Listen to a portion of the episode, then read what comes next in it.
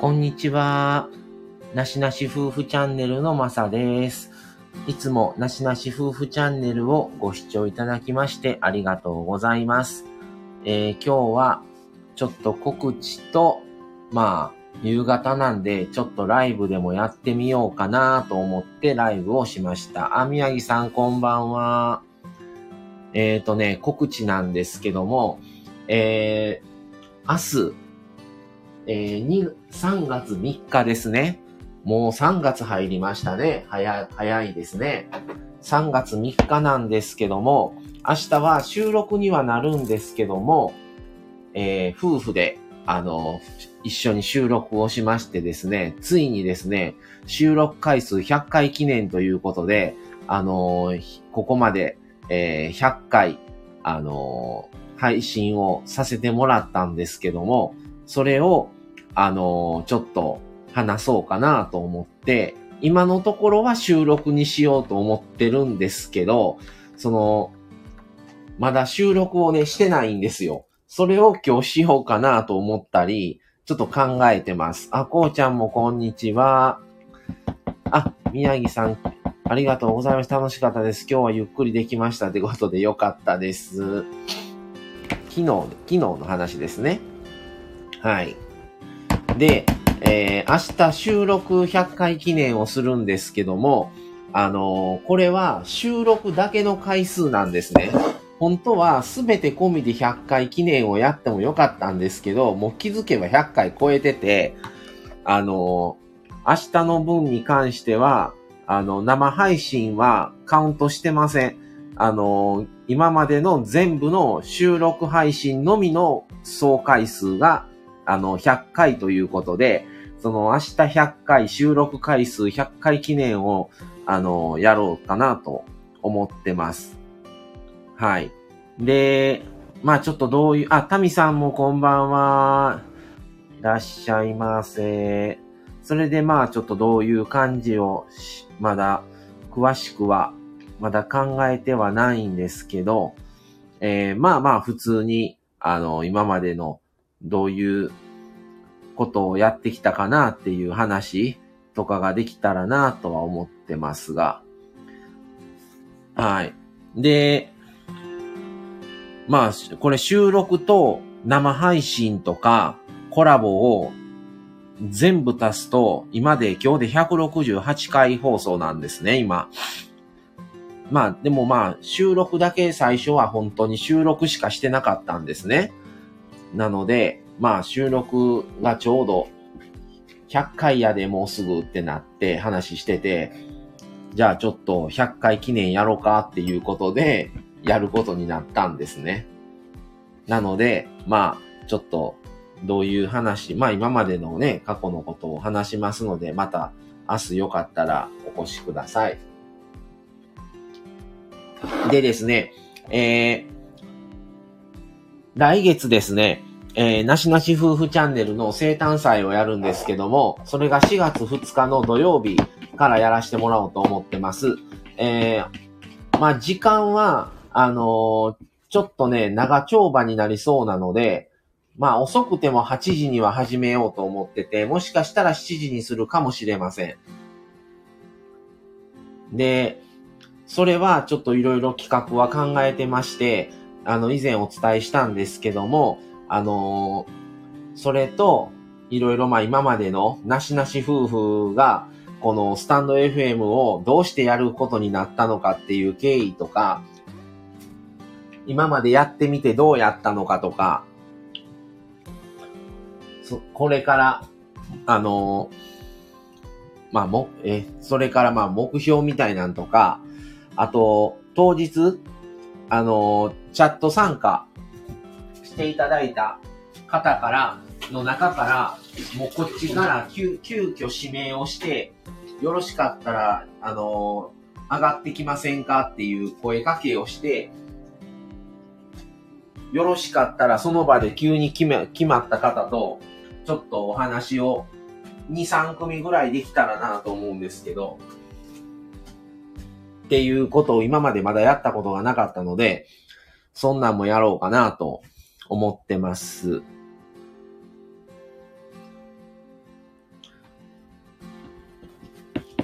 あ、ああ、そうやね。ぜひ、あの、あ、宮城さん、4月2日京セラの開幕戦に行きますが、8時には間に合いますね。あの、全然途中から参加していただいても大丈夫です。で、アーカイブももちろん残しますので。あ、ひとつさんもこんばんは。宮城さん、タミさん、昨日初出勤でしたが、緊張せずに楽しく働けましたということで、ね、よかったですね。やっぱりね、仕事って、やっぱり楽しく働かないと、ただでさえ、やっぱりね、ストレスもあったりするんで、本当に良かったなと思います。で、今はもう早めに晩ご飯をちょっともう作ってて、今ポテトサラダ作りました。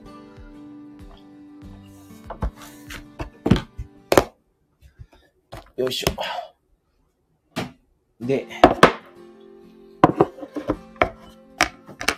あの、ママっていうマカロニグラタンの元が売ってて、それを買ってるので、マカロニグラタンでもしようかなって感じですね。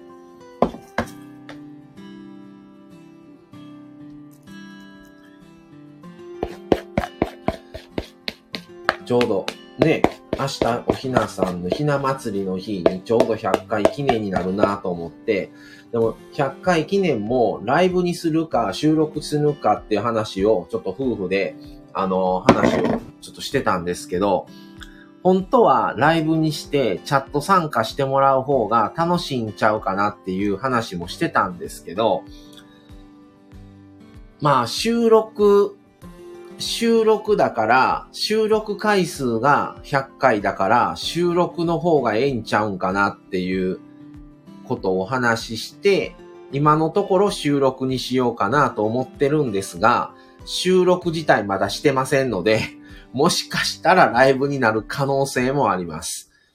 明日はちょっとわかんないですね、まだ。でもせっかく収録の分野から収録の方がいいのかなとも思ったり。ちょっと考え、悩んでるところですね。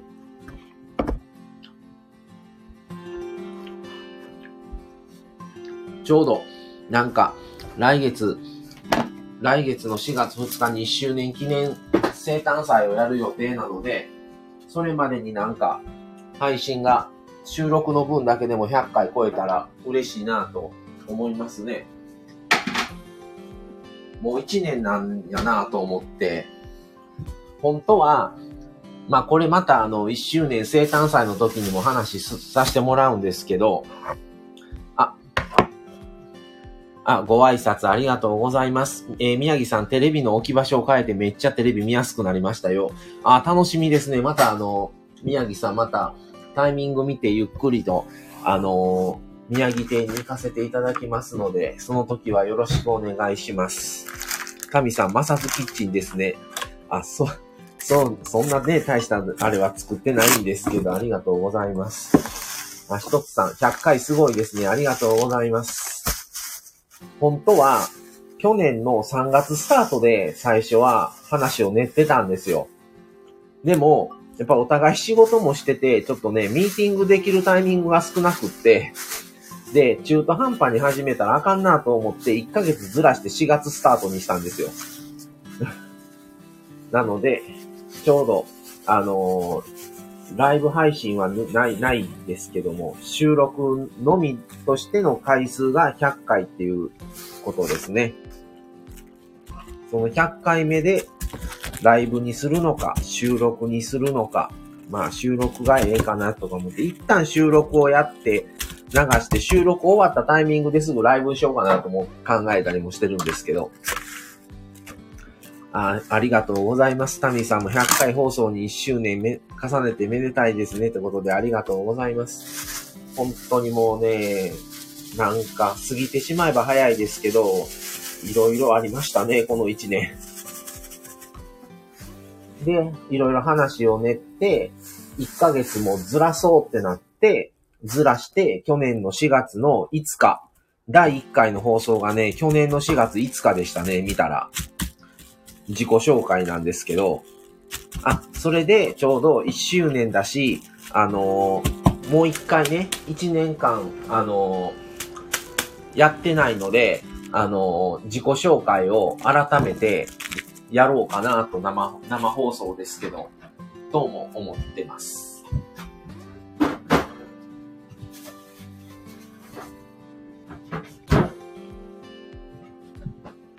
えー、一つさんお互い働いてると一つのことを継続してするのは意外と大変ですよね。そうなんですよね。やりたい気持ちがあっても、やっぱり職場も違うし、シフトも違うしってなると、なかなか思うようにできないことはありますね。今はね、僕がちょっと時間をゆとりを作るようにしてるので、まだね、こうやってできるんですけど、また、ちょっと勤務形態をちょっと変えていろいろ模索しながら今やってるので、また忙しくなったらまた配信が減る可能性もあるなと思ってるんですけど、あ、コネさん皆さんこんにちは。早速トイレぶっ壊れて業者に8万取られました。ええー、管理会社から踏んだくってやります。ええー、ああ、大変ですね。え、普通そんなん、ねえ、ちゃんと入居される前に見るもんや思うんですけどね。ねそれはお疲れ様です。あ、アパちゃんいらっしゃいませ。こんばんは。それは返してもらわなダメやと思いますね。一つさんも言われてますね。それは管理会社にまる、まるっと返してもらって、トイレ壊れたのありえへん。そう、そうですよね。うん。え、アパちゃんから質問ですか？えー、なしなしさん、えー、収録の内容を考えているんですが、会社員とアルバイトの違いって何やと思いますか？あのね、これね、僕たちもすごい、あの、最近のテーマになってて、昔、は僕が若い時、僕がアパちゃんぐらいの年齢の時って、社員、会社員とアルバイトってすごい差があったんですよ。それこそ、会社員はボーナス、あ、社員はボーナスがあるとか、ボーナスがある、退職金がある、えー、保険、保険ですね。生命保険の保険かけてもらえるとか、あと、もし会社のことが何かあっても、あの、もちろん会社員、社員だから、その責任を負わないといけないけども、会社側も会社員をすごく守ろうと大事にしてくれるみたいなのがあったんですけど、今は、それが、パートでも何時間以上働いたら保険証がもらえるとか、会社員で働いてても退職金がないとか、ボーナス減額とか、それコロナがあって大企業がボーナスなしとか出てるんですよね。だから、会社員とアルバイトの差がなくなってきてると思ってて、で、僕今43から見て、若い子ら、大卒の子ら、見てて思う、聞いてて、この、まあ、アパちゃんも含めてですけど、このスタイフ聞いてて、就職活動がどうとか、早く、あの、社員で会社が、とか、行き先が決まったとか、なんか、すごいなんかもう今の現実と、なんか離れて、そこの部分くり抜いたら、僕が若い時の言ってる、あの、大卒やから、もう、4年、今度4年になるしとか、今度4、もう卒業だから、もう早く決めとかないとみたいなんが、そこの部分だけ時代が進んでない気がしてて、だから僕は正直もう社員を辞めたんですね。で、奥さんはなんで会社、あの、社員のまんまかっていうと、奥さんの会、奥さんは病院勤務なんで、うちは。で、休みもそこそこ確保されてる、退職金もある、ボーナスもあるので、そのままいてもらった方がいいと思って、待遇も悪くないので、そのまま社員でっていうことなんですね。で、僕は、働いてた今まで職場は、退職金もないし、で、で、今おるところは、ボーナスもないんですよ。社員でも。だから、もう意味がない会社、社員としておる意味が。それで、会社員、社員なんだからとか、いや、言うても守られてるんでしょ、会社からとかね。っていうこともあるので、僕はもう社員として働くメリットがすごく少ないと思ってて、で、これ言ったことないんですけど、今ね、正社員からパートに変わってるんですよ。去年の末ぐらいから。で、もうそこ一旦やめて、次は僕ダブルワークしようと思ってて、パートを。で、まあ週3と、1個は週3しようと思ってて、もう1個の方を週2と週3ぐらいではめて、だいたい週5、6なる、働くぐらいの感じにして、それでも僕、以前の職場で腰痛めたんで、もうちょっと夜勤はできないなと思ってて、夜勤なしで、昼間勤務で週5、6、5点、まあ、5の週と6の週と、まあ5.5みたいな平均で言ったら、ぐらいの働きでやろうかなと思ってるんですよ。それやったら、パートだったら、あれせなあかんとか、業務以外に任される個人の仕事も、みたいなもう社員って結構あるんですね。何々委員会に入れとか、委員会のこれ作れとか、あの、いろんなね、社員やからやらなあかんとか、いうのが、まあ、パートだったらない。で、その、やらないといけない、拘束されてる業務と別の業務内容と、個人の抱えてる仕事とか、まあ、いろいろ周りからの圧とか、まあ、いろいろ考えると、正社員の価値って、すごくもうね、薄くなってるなと思ってて、昔は、パートは社員の言うことだけ聞いて、思う、社員の言う通り動いとってくれたらいい。それでまあ、保険もかけてもらえない。で、ボーナスも対処機能もちろんない。でも社員だったらそれがあるから社員になる人って多かったんですけど、今、何時間以上働いたら、週に何十時間以上とかっていう規定以上働いたら、パートでもちゃんと保険かけてもらえたりとか、社員だから言ってボーナスも昔のところと違ってもうもう激減してるし、退職金ないところもすごく多いんですよ、介護業界は。だったら、社員でいる意味ってあるっていう話を、まあ、夫婦でも前も話してたりして、それだったら自分の時間に当てた方がいいんじゃないって思ってるんですね、僕たちは。それで、まあ、ちょっともう、パートを僕はダブルワークにして、奥さんだけ社員のままでおった方が、ほとんどそれで変わらないし、自由は効くしと思うようになってますね。ぶっちゃけると。うん。えーと、ちょっと読んでいきましょうか。えー、アパちゃん、えー、アルバイトの方がお金稼げたりするよねって他の方のライブ配信で言われてしまい考え、考えました。うん、そうやね。だ拘束時間に対しての給料、そこだけの給料を見ると、もちろん社員の方が多いけども、仕事、与えられてる仕事とか、拘束時間、すべてを考えたときに、社員だからボーナスもらえてるからとか、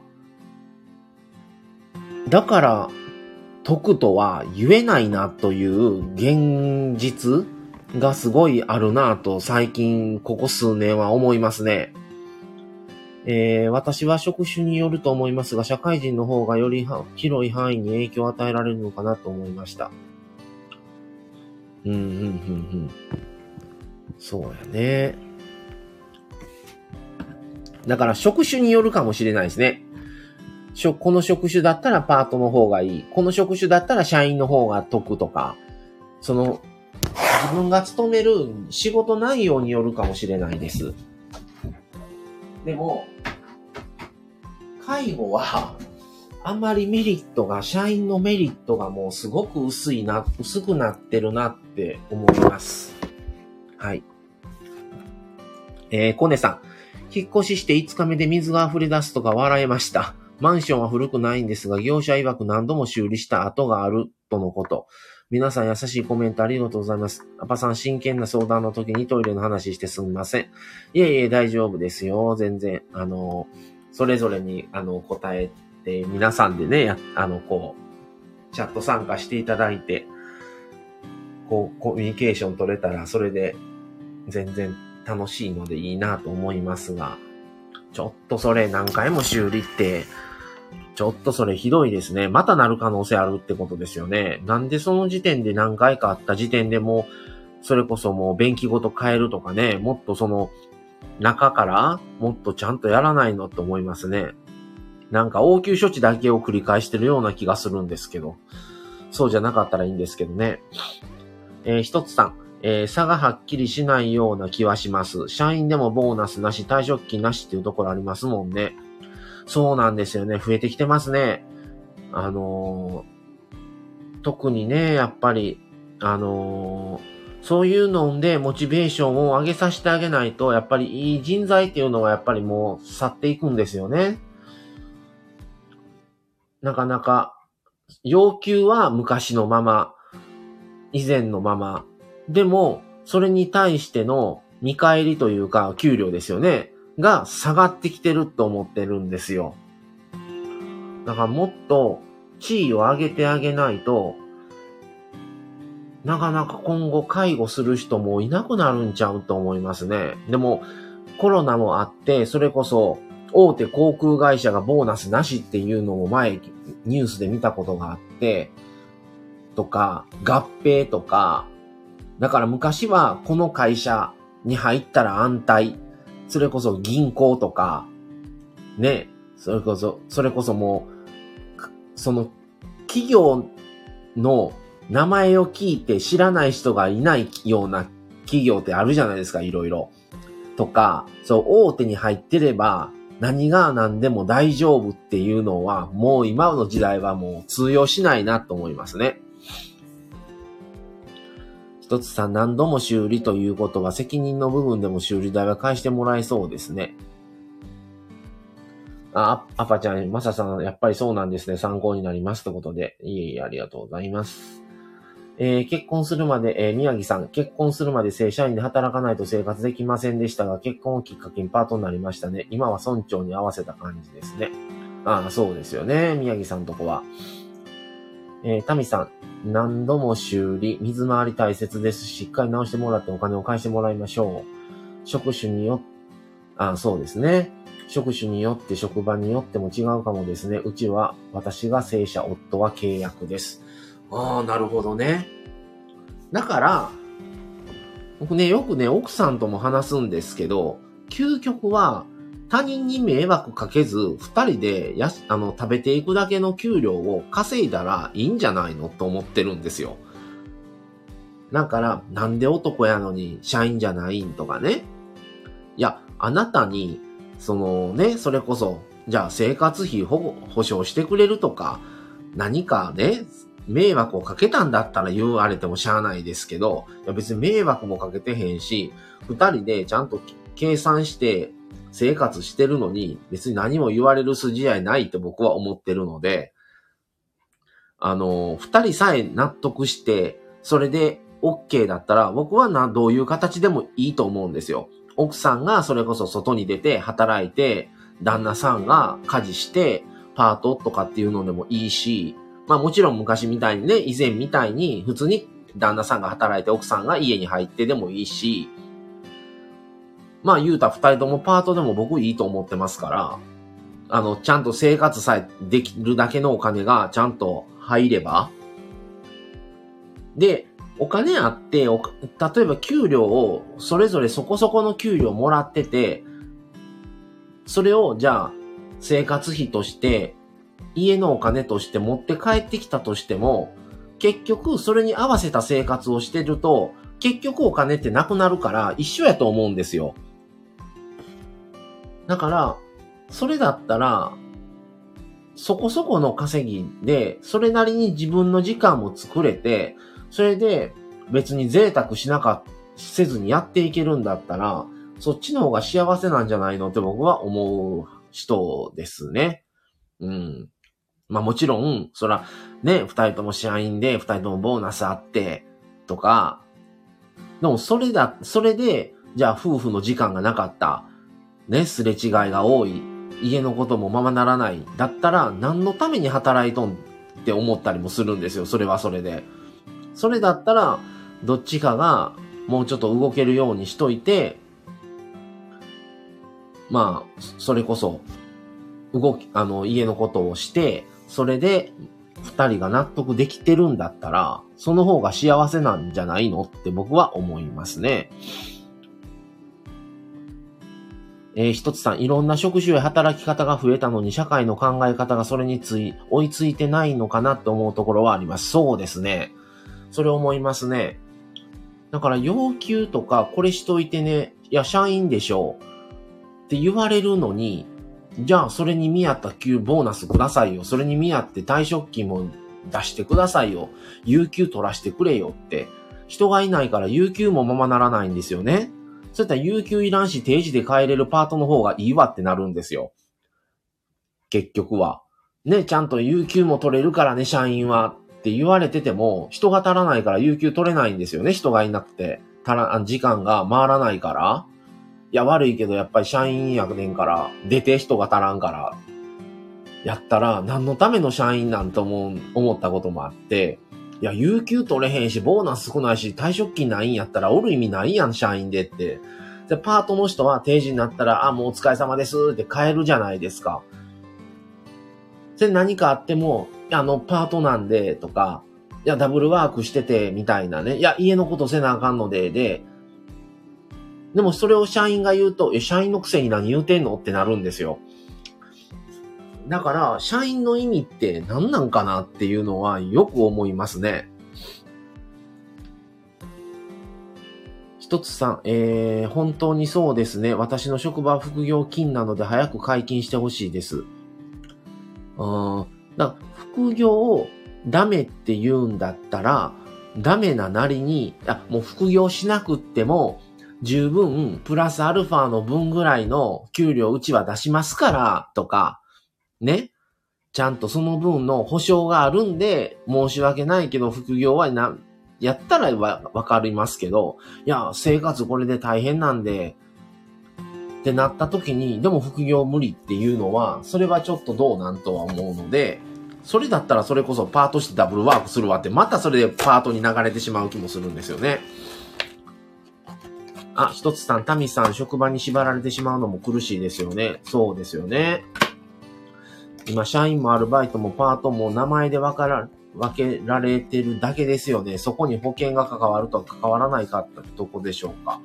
そうですね。だから、勤務日数が少ないパートさんはもちろんもう本当に時給ですけど、時給だけですけど、そこそこ週4とか働くパートさんだったらもう保険を作らないといけないっていうこともあって、パートで保険もらえとんだったらもうそれで良くないって思ってしまうんですよね。で、ボーナス、そら、例えばね、ボーナス、社員で必死に働いて、月々の給料はそれほどなくっても、それこそ例えばボーナス50万もらえるとかやったら頑張りますよ。それがね、やっぱりそうじゃない、もっと低い、退職金ない、有給もままならないだったら、何のための社員って思ってしまいますね。だから、あのねすごく必死にどっか社員として働かないと、やし、大学ね、4回生の子たちがよく言ってますけど、いや、でもまだ21人やろうって思うんですよね。そっから別に無理して社員ならんでもそっからバイトして好きな何がやりたいかゆっくり探せばって思うんですよ。僕はこの仕事始めたんが25になる寸前の24になったんですけど、それまでずっとパいろんなバイトしてましたね。さ何も働かず、ぐうたらしてるのはダメやと思うんですよね。何も、あの、もう、何もせず過ごすだけでは働かないと。ただ、普通にバイトで働いてたら、それでいいんちゃうのかなって無理していきなり社員に並んでもって僕は思ってしまうタイプですね。ただまあ施設とかで働いてると、もちろん毎年ね、新卒の子が来るんですよ。もう、今から 65? もしかしたらもう、今定年ってないとこもあるし、70とか、なったら、こっから50年間働くの？って思ってしまうんですよね。で、もしかしたらもう定年制なくなって、とか年金もね、もうどうなるかはっきり言ってわかんない世の中ですよ、今。って考えたときに、そんな慌てていきなり社員で働かなあかんのかなっていう疑問がすごいありますね。まあ、あのね、もちろん新卒は入りやすいですよ。うん。でも、これからの人生すごい長いのに、もう会社に縛られて、まだそこまでを受け入れて、できるだけのまだ人間として成長過程であって、まだ備わってないのに、そんなに早く社員でいる必要ってあるんかなって僕は思います。個人の意見としては。まあ、ただね、もちろん社員になりますっていう方を応援させてもらいたい気持ちもあるので、なんですけど、僕だったら別に社員にこだわる必要ないんじゃないかなっていう答えですね。えー、一つさん、生活費や年金とか身の回りのことがちゃんとできればいいのかなと思っちゃいますよね。そうですよね。僕もそう思います。食べていける分稼げてたら、何も文句言われる筋合いもないと思いますね。どなたにも。迷惑迷惑さえ、あの、かけな、かけずに他人に迷惑かけたらダメですよ。お金貸してとかね。それはダメですけど、あの、人に迷惑さえかけなければ、僕はどういう形態で働こうが、全然いいと思いますね。だからそれこそ、いきなり働かずに、がっつり週、それこそね、週2日ダブルワークするとか、それこそ週4とかのパート働いて、しながらちょっと自分の時間作って、どういう風な仕事をしたいのかをそっから考えるっていうのも一つでしょうし、すぐに働かないとってなったら、先々これからどうするんかなっていうのはすごい思います。えー、タミさん、コロナ禍で工場、えー、職場見学とか体験ができないから、パートで入って見極めるの、見極めるのもありかもとふと思いました。そうですね。ね、職場見学とか体験できたらいいんですけどね。今ちょっと外部の人なかなか入れなかったりも多いんでね。でも慌てる必要はないんじゃないかなと思いますね。仕事に見合っているものがあれば社員を選べます。やはりバランスを見るかな。そうなんですよ。だから、給料がこんだけある、ボーナスがこんだけあるだけでは食いつけないんですね。やっぱり給料が多いっていうことはそれなりのものを課せられるんちゃうかなと思いますから、給料と休みの年間休日とか、有給消化率とか、それこそ女性だったら、あの、子育て支援的なとかね、産休取れるんかなとか、もう、すべてを考えて、総合トータルで見てどうかで、やと思います。もちろん僕は介護の業界でしか働いてきてないので、他の業界がどんな感じかはわからないんですね。だから、社員の方がもちろん、あの、いい、いいところもあると思うんですよ。だから、その辺は、どういう職種で働くかによって違うのかなとは思います。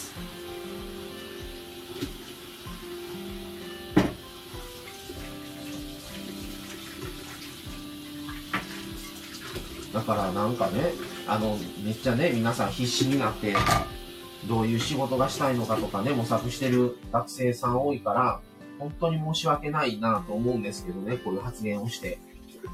でも、そんなに慌てて、すぐに社員にならないといけないのかなっていう疑問はめっちゃありますね。別に1年後でも2年後でも、別にいいんちゃうのっていう、これからやで人生って思いますね。何をそんな慌てる必要があるんかなって思ってしまう、しまって。ちょっと、今までもあえて言うてこなかったんですけど、ずっと思ってましたね、それは。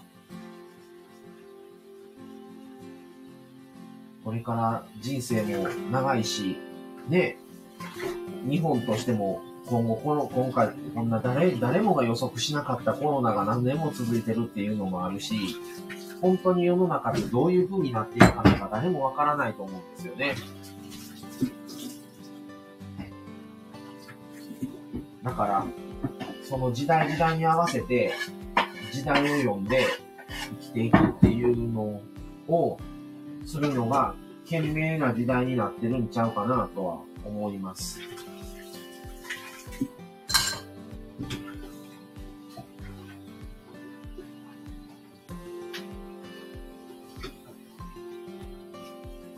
僕らが若い、もうそれこそ20、20年そこそこ前の時は、社員に対してのメリットがもっとあったんですね。同世代の方おられるんかな？同世代の方はわかるかなと思うんですけど、やっぱり男は、今なんか車の免許持ってない若い人の方が多いっていうのも聞いて、それもびっくりしてて、僕はすぐに18歳で車の免許取りに行ったんですけど、もう、ぶっちゃけそれはね、親がお金払ってくれたんですよ、免許代を。えっ、ー、とね、30、40万近くしたんですね、免許。免許とんど40万ぐらいしたんですけど、そう親が払ってくれて、それなんでかっていうと、男は免許証がないと就職先がないって言われてたんですよ。昔。それで、僕はもう男やから、いや、もう、まあ車が僕好きっていうのもあって、18歳の時に、なんとなくまあ免許行きたいなーっていう話を親に言ったら、もうすぐに、あんたいつから行く免許？言うて、言うてなって言われて、すぐにお金用意してくれたんですね。それはすごい感謝なんですけど、それは、ただ単に行きたいから生かしたっていうよりは、親としては、もうなん、どういう仕事をするにしても、もう免許がなかったら即アウトやったんですよ、時代が。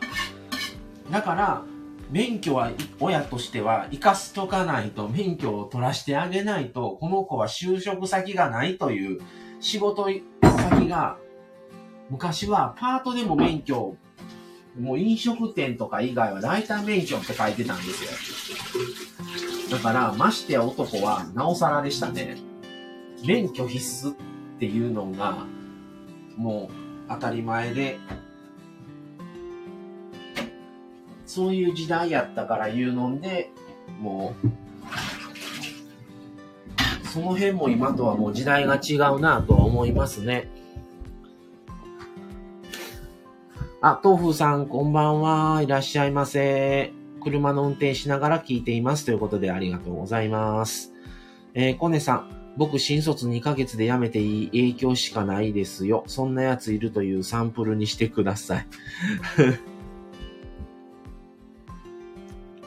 なるほどね。だから、あのー、本当にいろんな、ね、職種もあるし、正社員、パート、派遣とかあるので、社員に社員でどっか行かないとみたいな、いう固定観念にとらわれずに、自分にはどういうのが、自分には正社員が合うてるかな、自分には、いや、そうじゃなくて、もうちょっと身動きが取りやすいパートの方が合ってるかなとか、自分軸で考えて、どういう形態がいいのかを考えればいいのかなとも思いますね。あ、葵さんこんばんは、はじめましてということでいらっしゃいませ。えー、なしなし夫婦チャンネルはですね、こういう感じで、あの、ゆるーく、あの、日頃とか思ったことを配信してる感じですね。えー、葵さん、えー、育休ママ葵の毎日ラジオっていうことで、育、育休中3時の、あ、3人お子さんおられるんですね。日々の生活の中のことをゆるりと話しています。来年度仕事復帰決定ということで、はい。ありがとうございます。はい、フォローさせてもらいます。っていうことで、だから仕事は本当に、あの、いろんな形態が昔は派遣とかっていうのも本当に僕もほとんど聞いたことなくって、パートっていうのはありましたけど、もうなんかそれも結婚してる主婦されてる奥様しかパートもダメみたいなぐらいの雰囲風潮みたいなのがありましたね。今は男性から女性から、ね、それこそ主婦業だって別に女性が家のことをしないといけないなんて法律なんてありませんし、できる方がやればいいわけであって、仕事も同じようにできる方がやればいいと僕は思うので、自分軸はね、すごい、それで考えるとちょっとどういう方方法がいいのか、向い、がちょっと見えてくるのかなとは思います。えー、一つさん、今はコロコロと変化の多い世の中だから自分軸で仕事探すのがいいですね。そうですよね。葵さん、えー、自分軸大切ですねってことでそうですよね。確かに前までは仕事をするとなると免許証が必須な感じでしたよね。そうなんですよね。僕が若い時はそうでしたね。うん。もう逆に持ってて当然っていう体だから、え、免許持ってないのっていう風に持ってない人は言われてましたね。もう、全員持ってる体で来られて、来られてたんで、大体だから僕はまあ早い方でしたけど、もう18に取りに行って18のうちに免許取りましたけど、大体20歳ぐらいにはみんな教習所とか行ってましたからね。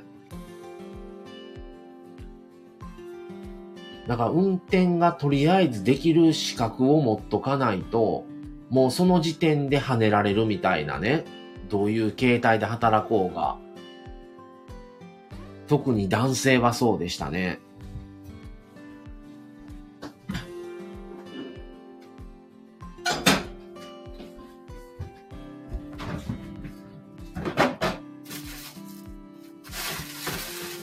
まあだから、職場によってね、もちろんいろいろあると思うんですよ、当時も。今はそれを変えると差別っていうことになるみたいで、あまり書いてないですね。まあもちろん運送業とかそういうのはしょうがないですけど、全然関係なくても免許証必須って書いてるとこ多かったですからね、昔は。運転することなんかないやん、この職種でも書いてましたからね。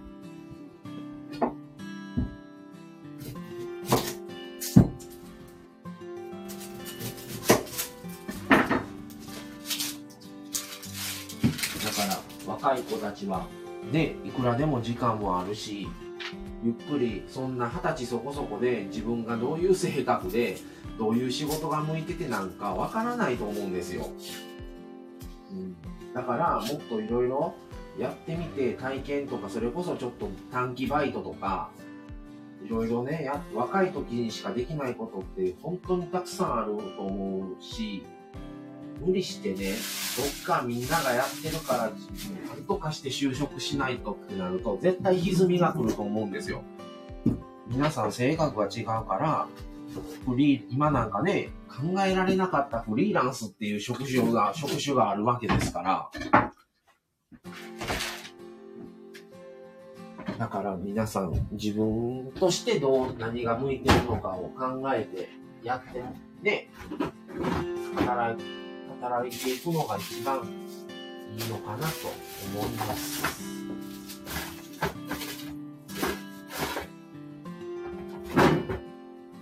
頑張っていただきたいですね。ちょっとこれから働く方。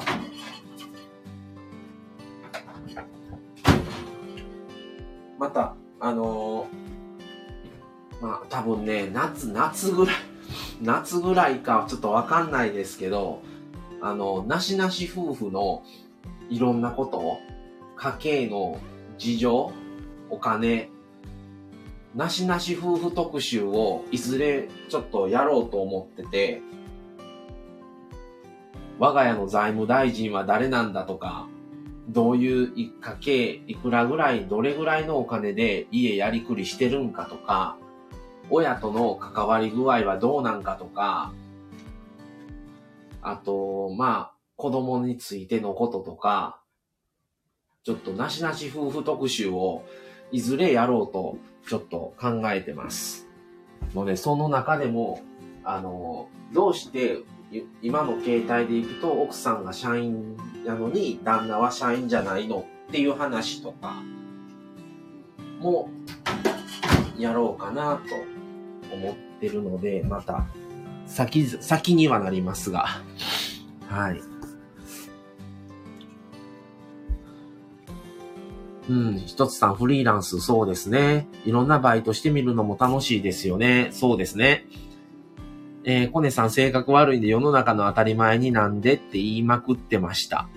長く勤めることが偉いに対してなんで終身雇用崩壊してんのに、みたいなね。そうなんですよね。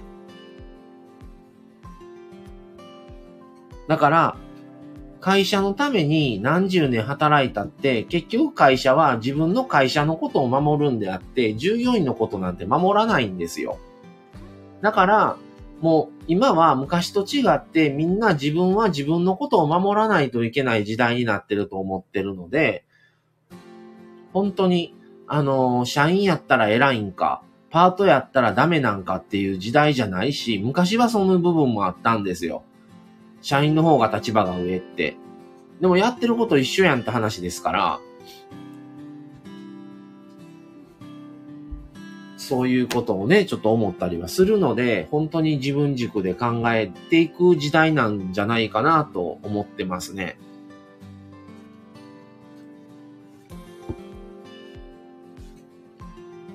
あ、葵さん素敵です。家計気になります。ありがとうございます。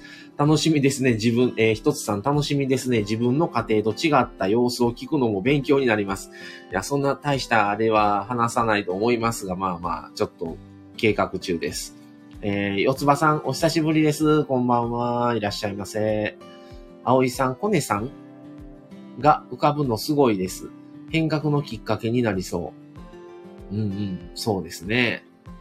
誰もね、もう守ってくれる時代ではないので、自分で、自分と家族とで、やっぱりね、家族がどうしたらじゃあ幸せなのかっていうお金をね、1万円でも多く稼ぐのが幸せなのかっていう時代ではもうないので、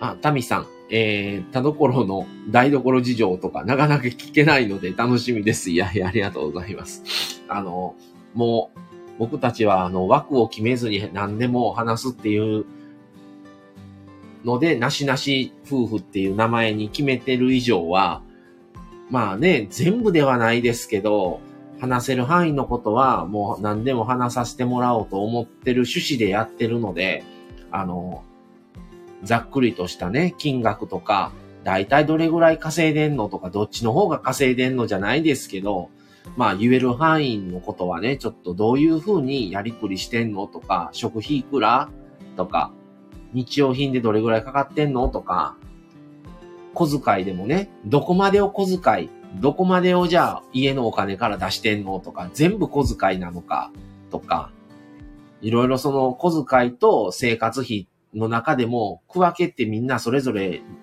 自宅によってそれぞれ家庭によって違うと思うので、どどういうものは家のお金から、どういうところをじゃあ小遣いから出して、出してますよっていうことを、もうちょっとゆっくりとね、話できたらと思います。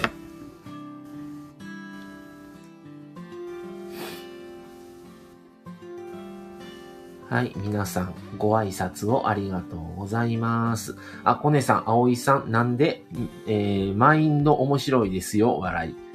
そうですね。やっぱり自分の、自分軸で考えてやっていく時代ですね。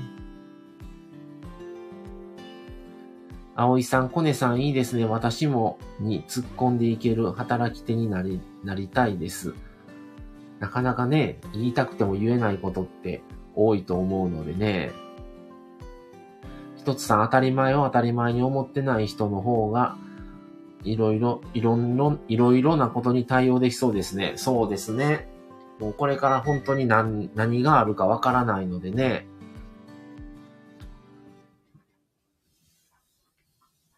あ、ことみさん、はじめましていらっしゃいませ。近々入籍予定なので聞き入ってました。よろしくお願いします。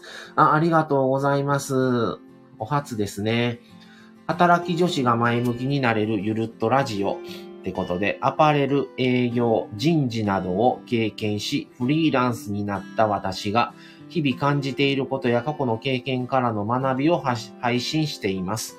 働く女性の皆さんにとって少しでも前向きになれるお供になれたらということでありがとうございます。なしなし夫婦チャンネルは、まあ、日頃思ったこととか感じたこと、夫婦のことを、あの、配信しています。で、夫婦チャンネルの方は、夫婦一緒に配信してることもほとんどだと思うんですけども、僕たちはそういう枠もとらわれないっていう意味で、もちろん夫婦配信もすれば、それぞれ各々一人一人での配信もしています。で、もちろん、あの、他の方とのコラボとか、え生配信もさせてもらってますので、ぜひお聞きください。えー、ことみさんフォローさせていただきます。いいですね。入籍、本当ですね。おめでとうございます。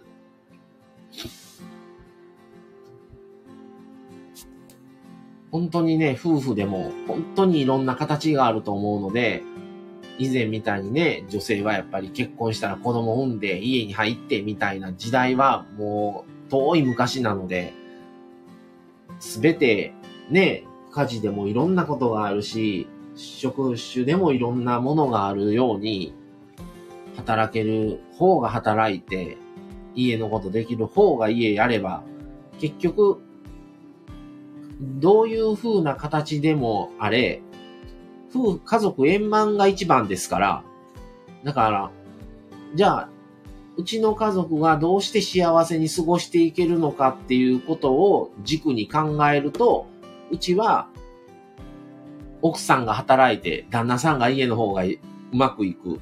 っていうところもあるでしょうし、いやいや旦那さんが働いてうちが家の方がっていう場合もあれば、本当にもうこれはこうでないといけないっていう時代はもうないので、今は。ね。普通に食べて暮らしていけたらそれで幸せなわけで、家持ってたら幸せなんか、ね、賃貸住んでたらじゃあ幸せじゃないんかっていうこともないですし、本当にその家族が良かったらそれが一番だと思うので、周りがこうだからとか、こう言われるかもしれないとかっていうのは、もう一切気にする必要はないと思うんですね、今の時代は。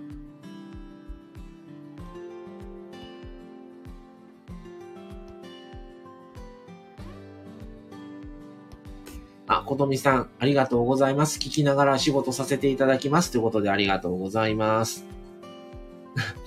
今日、ひとみさん、今日のマサズキッチン人生トークですね。素敵。ねなんか、そういう話になりましたね。それ、ねいや、全然。まあそういうのがね、このチャットの皆さんの参加で話してくださることによって、こう、思ってもよら、もう思っても見なかった方向にこう進んでいくのも一つ、この醍醐味やったりも思うのでね。あ、東風さん。えー、目的地に到着しましたので、これにて中座します。ってことで、ありがとうございました。またお越しください。そうなんですよね。だから本当に、何歳になったからこうしないといけないとか、全然気にする必要はないと思いますね。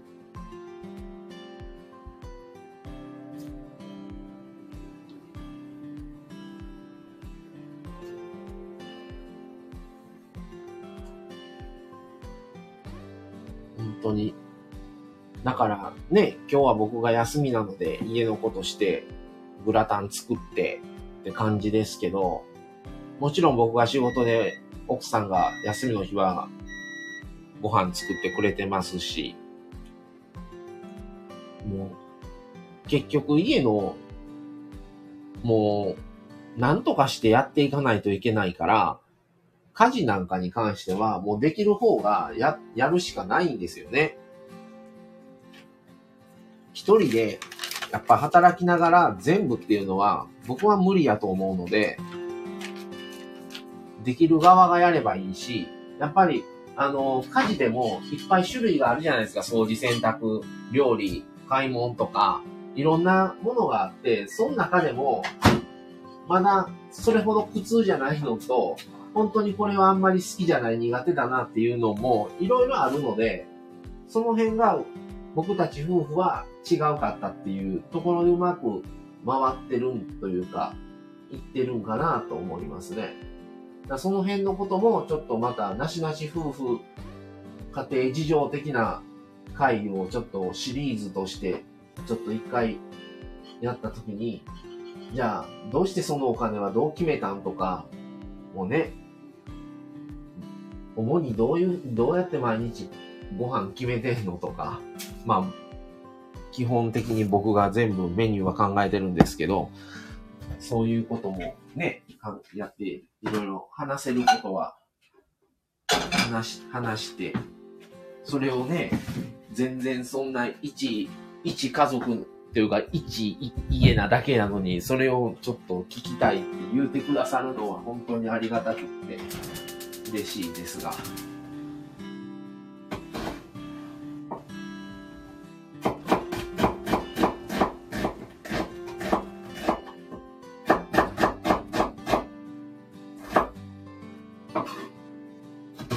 今はね、コロナもあるから、就職するのもすごい大変だろうなと思いますね。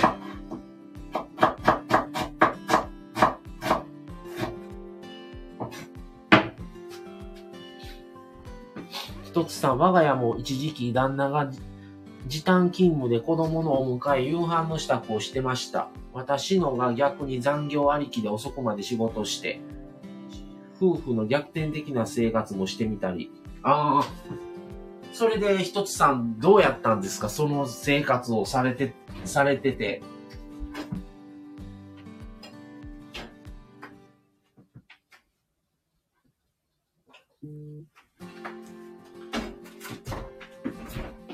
僕たちも本当にね、コロナもあって、本当にちょっと、いろいろ、いろいろなことで、あのー奥さんがホテル住まいしてもらった時もありましたしね。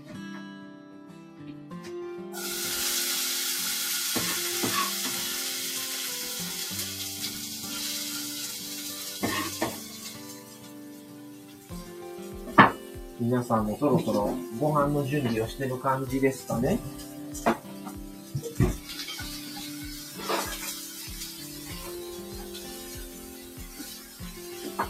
僕も最近こうやってちょこちょこね、ご飯しながらライブしてますけど、朝、タミさんが毎朝のようにね、朝食ができるまでとか、二度寝しない作業ライブとかされてるのを見て、で、こうちゃんもね、ラジオにしながら料理作ってやってますけど、すごいな思ってね、もうやっぱり何回かやっても慣れないですね、この料理しながらライブは。料理ね、僕するん全然好きなんですけど、料理に集中しちゃってね、喋らなあかんことを忘れてしまいやすいんですよね。そのダブルタスクが苦手でして、申し訳ないんですが。今日はちょっともう配信予定はないので、あの、ちょっとライブやってみましたが、明日の、あの、100回記念、え？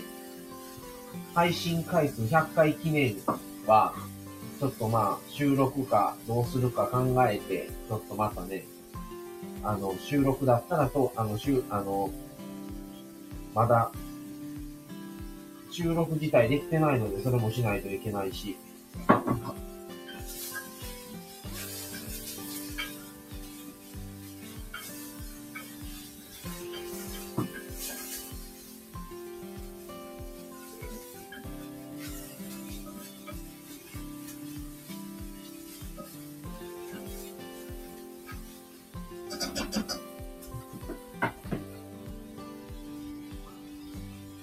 あ、えーとそうですね。やっぱり旦那はママの大変さを知っていろいろ手伝ってくれてます。私は帰って夕ご飯があるありがたみを改めて感じました。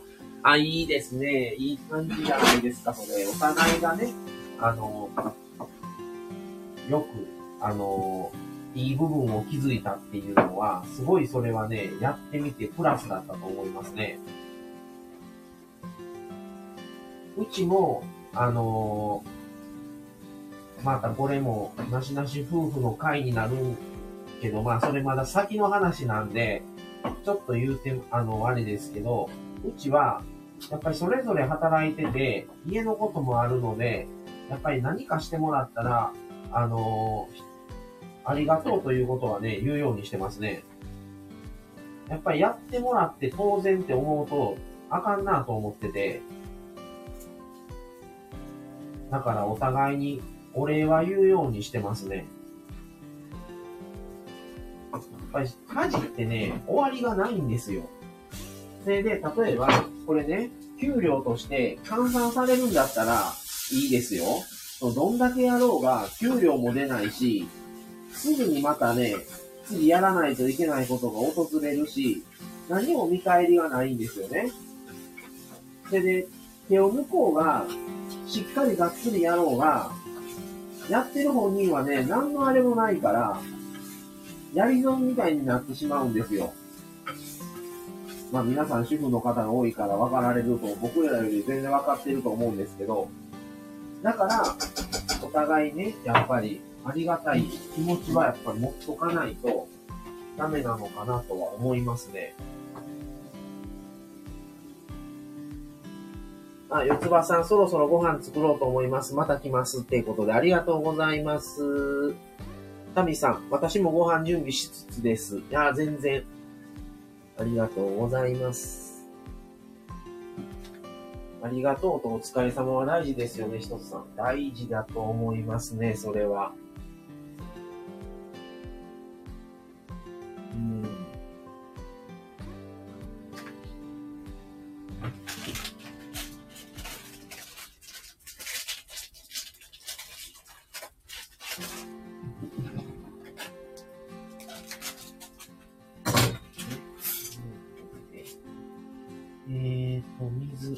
牛乳。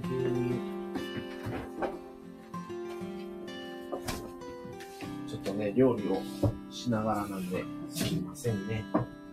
えー、っと。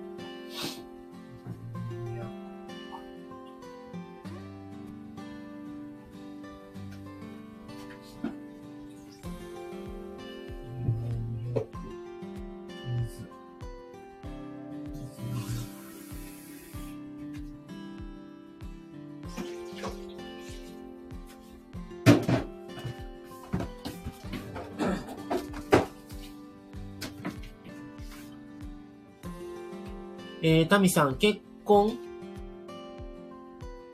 するとき決めたのはありがとうという喧嘩は火をまたがない浮気しないの3つでした。なるほどね。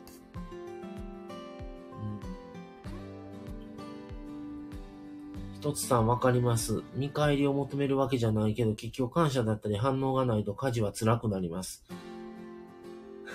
一つさん、タミさん、うちもその3家事を採用させていただきたい。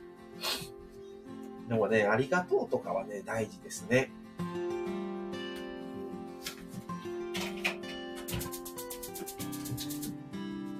喧嘩っていうのは、どう、どうなれば喧嘩になります？意見が合わなかったら喧嘩になるんですか？それとも言いたいことが言えないから喧嘩になるんですかね？どういう意図で喧嘩になっ喧嘩をしてるつもりないけど、片方が喧嘩してると思い込んでる場合とか、人、ど、どういうあれなのか。一つさん、著作権フリーですので、どうぞ。面白いですね。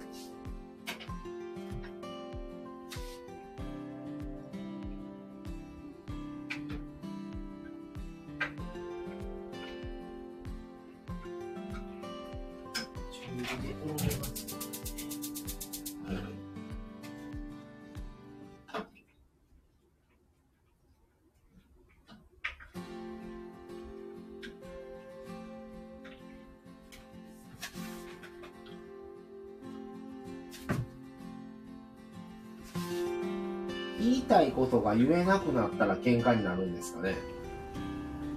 それとも言言い合えてるけども自分の意見がと相手の意見が違うから自分の意見を通そうとして喧嘩になるんですかね。それとも、そもそも話し合い自体ができないから喧嘩になるのか、まあ種類ってあると思うんですけど、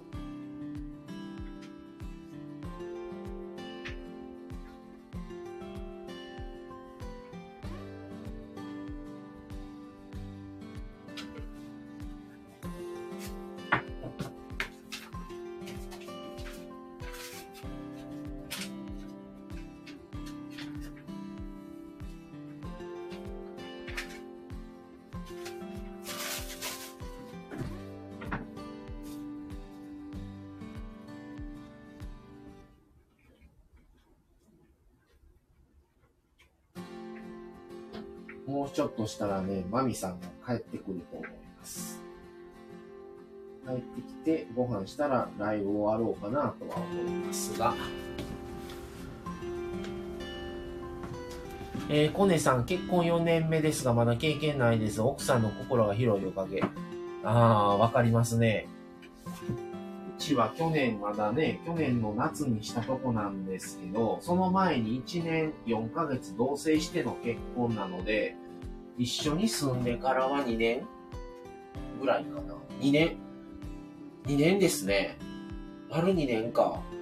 あのね、一昨年の3月の25日か6日、5、それぐらいやったんですよ、同棲スタートしたのが。だからもう、同棲して丸2年になりますね、今月で。だから同棲して2年で、スタンド FM 始めて1年ってことは、なんかすごいなんかこの3月、4月っていろいろ変わってきた時期ですね、僕たち夫婦にとって。もう2年ですね、そういうの。全然忘れてましたね、一緒に住み始めた。えー、タミさん、決めたものの、実は喧嘩したことがないのです。いやー、いいじゃないですか。仲いいですね。タミさんとこもですし、コネさんとこもないんですね。うちは些細なことでです。何度か言ったのに同じことやるとか、子供の相談をしたいのにあまり意見をもらえず、私が勝手にもやもやするとか。ああ、なるほどね。一つさん、コネさんもタミさんも心が広いのですよ。喧嘩ないのすごいです。すごいですね。うちも喧嘩したことないですね。喧嘩したことないっていうより、喧嘩にならない。だから、奥さんが、寛大。僕は割と短気な方なので、イライラしたり多いんですよ。多分、ね、そんな風に思わない方もおられたらありがたいんですけど、割と僕短気なん、短気で、ブチブチイライラする、しやすいんですけど、奥さんはそういうことはないので、まあでも、奥さんも言うても人間なので、たまにはね、やっぱイライラすることはあるんですけど、そういう時は僕はイライラしてないので、その波長が違うので、だから喧嘩にならないっていう感じかもしれないですけど、ほぼほぼ奥さんがそういうことをイライラしないので、寛大なのは奥さんですね。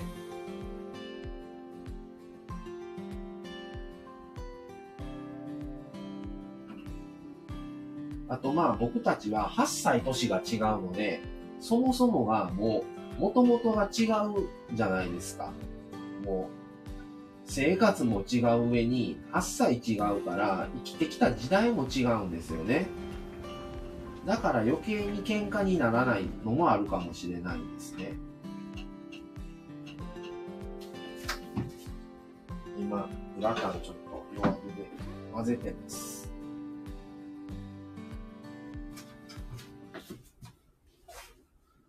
うん。まあだから、あのー喧嘩はね、するのはいいと思うんですよ。本当に嫌になったら喧嘩をしなくなりますからね、そうなった時がやばいと思いますね。喧嘩してるうちは大丈夫やと思いますね。まあまあでも、いろいろね、やっぱり他人が一緒にする住むわけですから、本当にいろいろなことはあります。ですが、本当にね、その都度話し合いをして、やっていけたら大丈夫かなとは思います。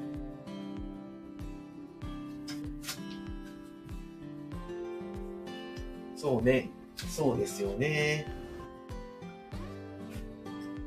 お、ラスカルさん、こんばんはいらっしゃい。ラスカルさん来てくれるのは、すごいなんか、久しぶりな気がします。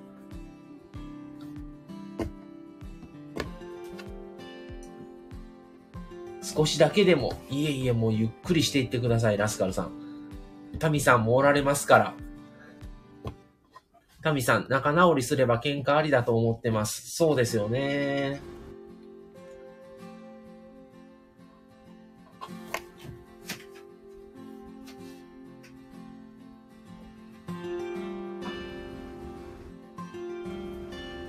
ラスカルさん、タミスリーさんじゃなくてタミさんですからね。3を数字の3って書いてるだけなんで、タミスリーさんじゃなくてタミさんなんでお願いします。青石さん、奥さんがゆったりか、うちは皆無だな。いや、旦那さんがね、その辺受け止めてくれる相手かもしれないですから。話し合いは大事ですね。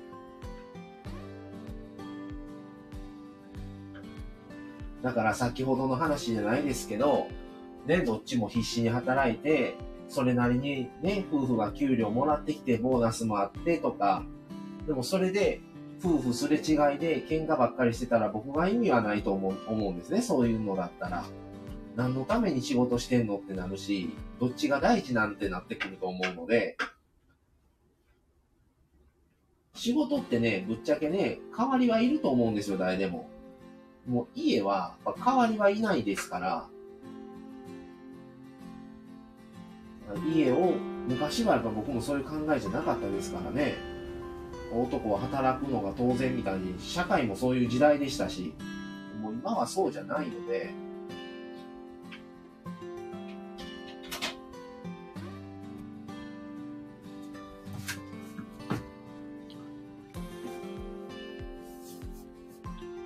タミミミタブさんでいいですか？ラスカルさんがちょけてる。タミさん、マサさん、訂正ありがとうございました。もうタミ3定着してしまいました。タミタブさんでいいですか？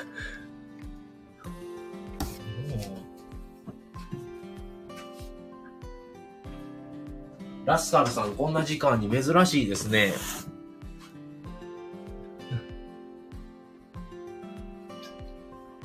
ラスカルさんとコラボも。ね、もうすぐラスカルさんも旅立たれてしまうから、寂しいんですが。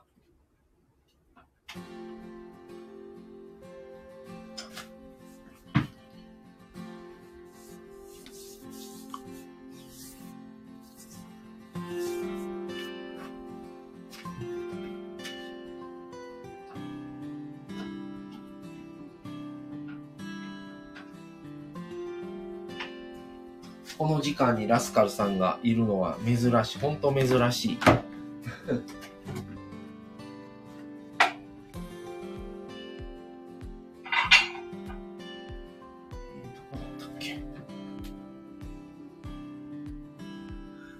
いや、ラスカルさん大丈夫ですよ。あの、それをずっと続けていくとぶち壊しになりますけど、今はまだ大丈夫なんで気にしないでくださいね。大丈夫ですよ。なさらず。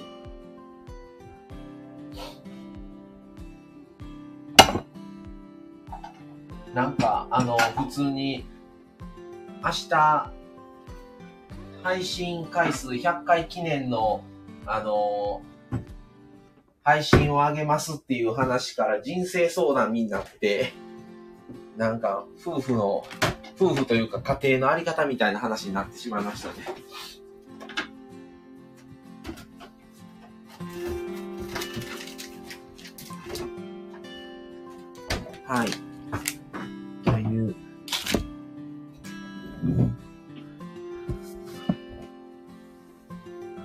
誰こんなんぶち壊したの？誰だよ？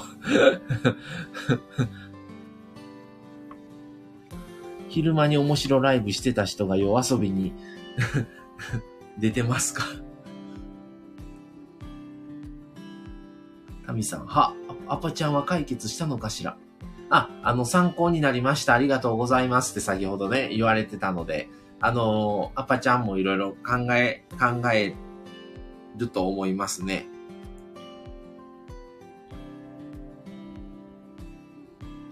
まあね、皆さんいろんな方の意見とか聞いて、あの、ゆっくり考えたらいいんじゃないかなと思います。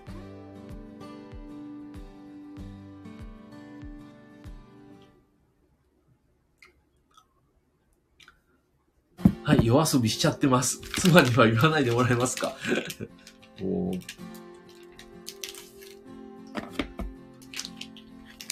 よかったです。つい脱線事故起こしちゃうので、タミさん。ね。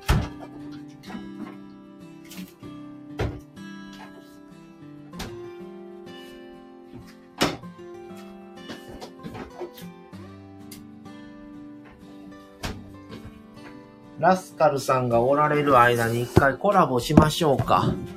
あの、ラスカルさんのチャンネルで行くとラスカルさん消しちゃうんで、あの、僕のチャンネルの方でコラボしましょうか、一回。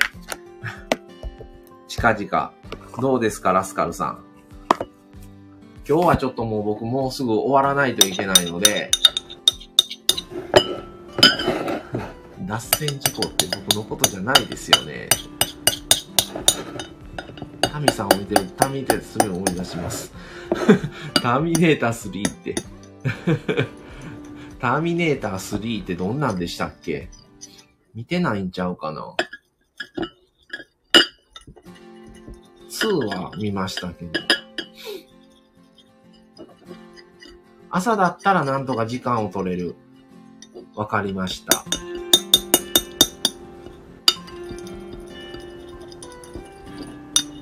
え、でも今の時間も取れてるんちゃうんですかこれ？ラスカルさん。晩もいけるんちゃうんですかこれ？今入っていただいてる感じですし。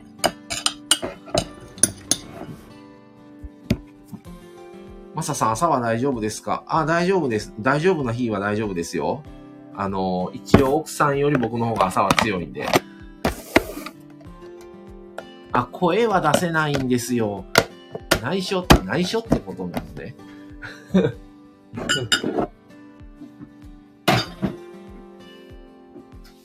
そうなんですね。晩はどうなの？一つさん。晩の声のラスカルさんを聞いてみたいね。朝のラスカルさん聞き聞いてるから、妻にバレるとなもう妻にバラして一緒に配信したらどうですか、ラスカルさん。夫夫婦配信。今後は夫婦配信に切り替えますってどうですか？ダメですか？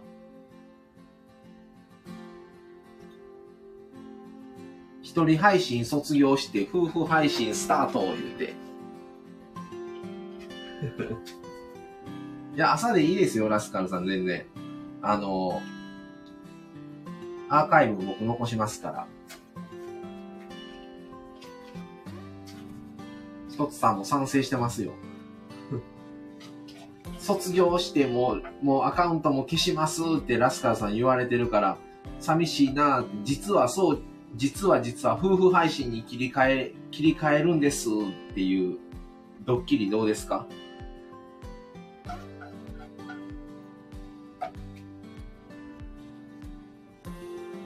ラスカルからラスカル一族って名前変えたら、変えて配信。妻は恥ずかしがり屋なんで絶対出ないですね。そういう方多いですよね。僕たち夫婦配信してるんで、してるんで言われるんですよ。本当は妻とやりたいんです。旦那さんとやりたいです。でも、絶対にやろうとしないと思いますとか、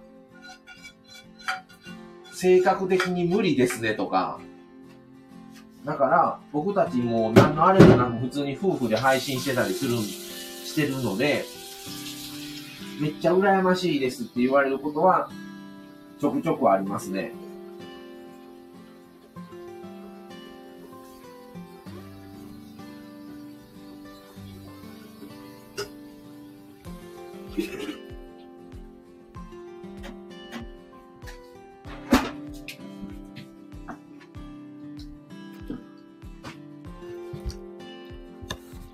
ラスカルさん。え、妻もってことですか？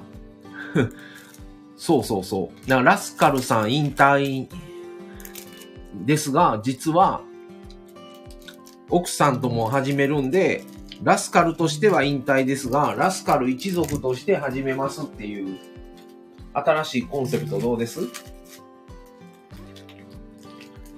夫婦でね、何が、やると何が楽かって言ったら、もちろん大変な部分はあるんですよ。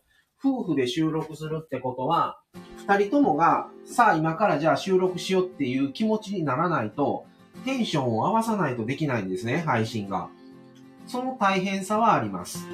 でも、僕たちは夫婦ですけど、一人の収録もしてるので、全は一人が全部を担ってるわけじゃないので、役割分担できるのが楽なんですよ、夫婦は。それはいい、いいところですね、夫婦として。まあ、いつかは夫婦としてやしてみて、やっぱりラスカルさん夫婦でしてみたいんですよ。うちも主人は絶対出ない。でもスタイフやってることはこうに。タミさんとこも、あれちゃいます？そうやったら、コラボ、コラボの時に旦那さん出演して、そっから徐々に鳴らしていったらどうです？あの、ニャーさんとワンさんとこみたいに。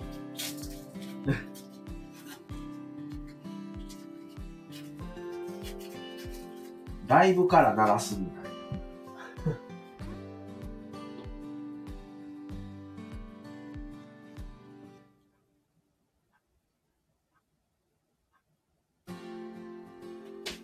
そういうのも面白いですよ。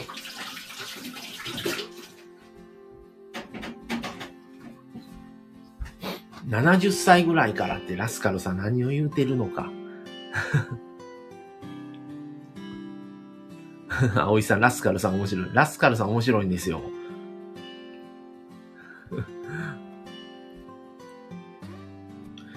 タミさんと同じくスタイフ知ってますが、絶対嫌だって。一つさんの旦那さんも嫌なんですが、出んの。ええー、ラスカルさん、えー、マサさん、今何か作ってますね。はい。今日ね、あの、先ほどから、あの、言ってるんですが、えー、ポテトサラダ作って、今グラタン作ってます。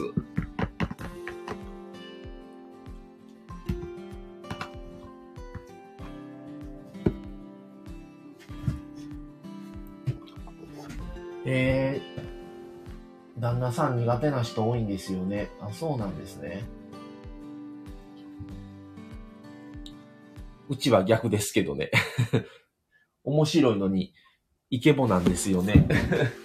あねえ、ぜひ、あの、自分だけで配信番組持つのは大変やと思いますけど、コラボとか、その敷居の低いところから攻めていく分には、いいと思うんですけどね。それもダメな感じなんですかね、じゃあ。意外とやってみたらそうでもなかったりするんですけどね。最初だけで。意外と良かったりとかもするんですけど。ダメなんでしょうかね、皆さん。あの、皆さん一人でだから配信されてる方、ね、全部こう概要欄から、このサムネから、あと内容から、構成とか企画とか全部一人でされてるの大変やなと思いますね。うちは、あのー、まあ、また詳しくは、あのー、話、100、あの、1周年の生誕祭の時、来月の2日ですね。あの、1周年生誕祭の時にも話させてもらうんですけど、あの、そう決めたっていうよりは、必然的にだんだんそうなったっていう感じなんですけど、あの、今バックの写真とか、このサムネとかは奥さんなんですね。で、概要欄も僕も触りますけど、メインは奥さんにやってもらってます。で、収録は一緒に撮る。それぞれで撮る。とか、その、誰が、どっちが喋る。一緒に喋る。とか、その構成とか、あとどういう話にするとか、特集とか毎月特集組んでるんですけど、企画とか構成は全部僕ですね。だから奥さんは、一番最近撮ったんを上げる収録として上がったやつをやるみたいな感じで言うんですけど、その季節もんとか、季節無関係でいつ流してもいい内容とか、これは配信の方が、生配信で皆さんのチャット参加の方が意見もらえるとか、その、これは生配信にする、これはあえて収録にするとか、これはいついつ流す、これはまだ先まで流さないとか、その辺の構成とかは全部僕が決めてる感じなので、分担できてる感じなので、割と負担が少ないですね。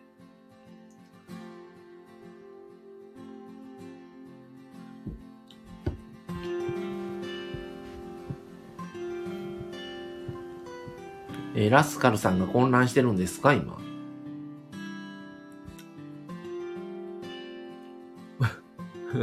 一つさん、猶予で倍ラッコ。ラスカルさんね。はいはい。あ、一つさんの旦那さんのことだったのね、イケボって。そうですよ。やめて聞かないで、絶対に。ラスカルさんのチャンネル面白いんで皆さんぜひ聞いてください。えー、ラスカルさん紹介しますね。ラスカル、人と比べない人生を生きる。言葉は人生を変える。本気でこの言葉を信じてます。本や人からたくさんのことを学びたいということでですね。ラスカルさん早朝とかによくね、ライブ配信されてますんで。で、自分からライブ配信して、あれ、あの、ちょくちょくね、もう、皆さんからのチャットが読めずに混乱してたりするラスカルさんなんですけど、一回急遽ライブ入って、入らせていただいて、コラボ入って、僕がラスカルさんに届く皆さんのチャットを読むっていう っていうことがありましたね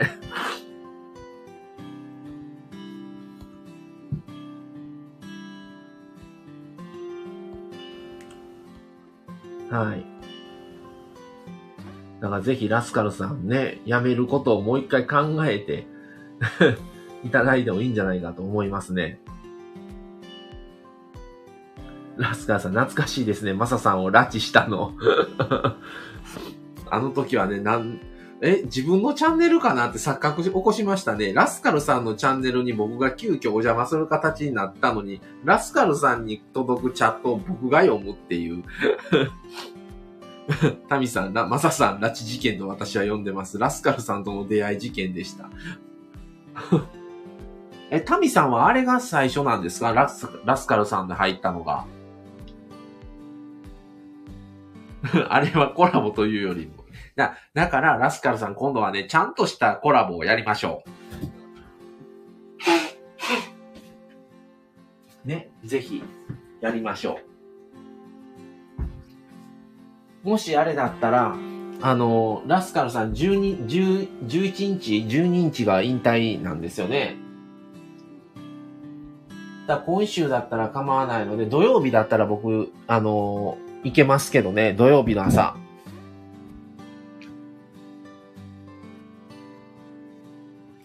あ、タミさん最初です。あ、あれが最初やったんですね。なしなしさんがコラボしてますって通知が来て覗きに行ったらラスカルさんっていうね、出会いだったんですね。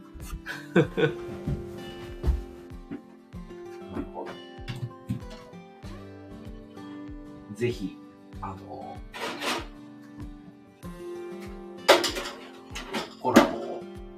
させてもらえたらなと思います。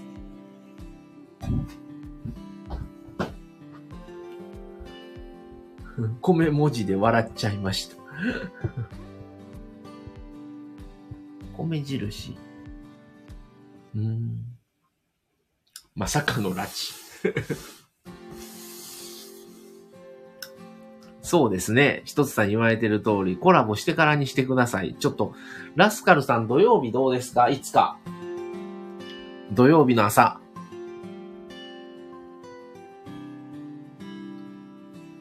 ドライブライブってやつですね、僕の枠の。いや、だから、いや、ラスカルさんのチャンネルに入ったら、消えちゃうから、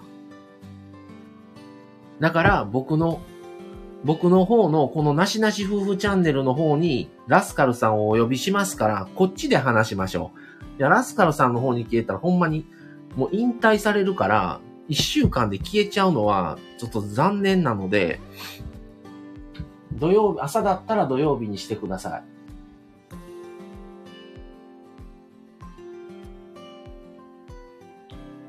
残したいので、ラスカルさん。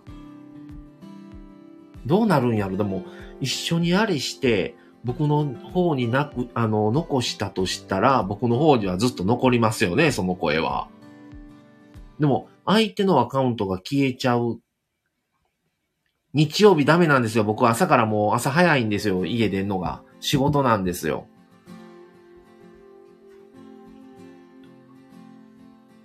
ちょっと待ってくださいね。来週。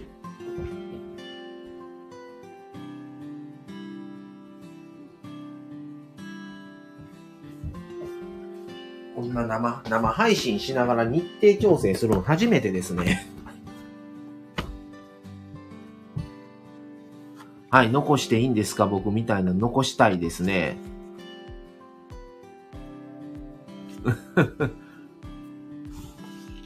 え、土曜日無理ですか？本当に。もし無理だったら、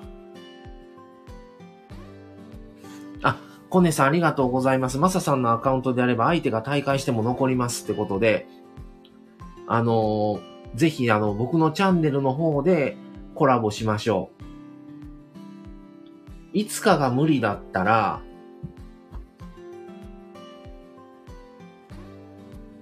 どうしようかな。8日、火曜日。来週の火曜日の朝だったらいけますね。朝の、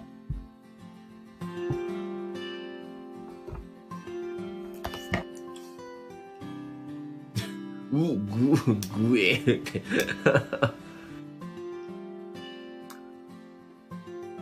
ラスカルさん、朝8時とかどうですか ?3 月8日火曜日の朝8時。8時やったらもう喋れますけど。よしよしよし。そんなもうわけわからんこといつまでも言うてるからですよ。だから聞こえないです。3月8日。来週の火曜日ってどうですか ?8。火曜日。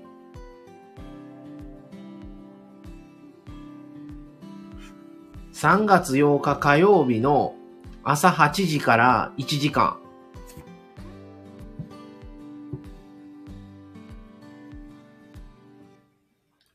はい。どうです？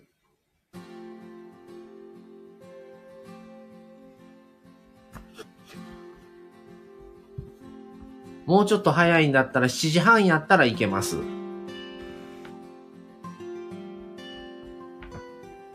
あの、皆さん、あの、朝聞けない方、あの、アーカイブでも残しますんで、ダメだ、ダメだな、ってことは、もうじゃあ最悪明日。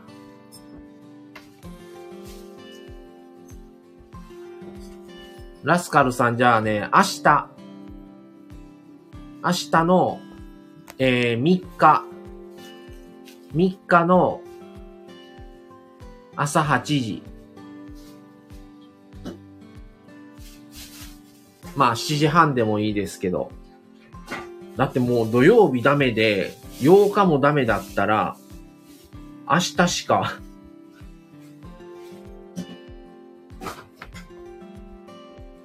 明日どうです？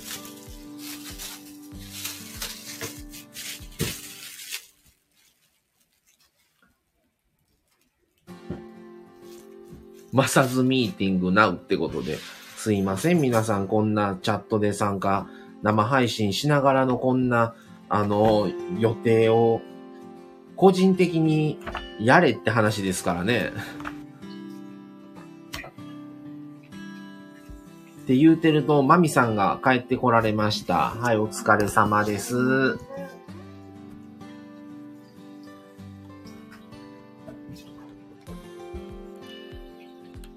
そうですよ、ラスカルさん。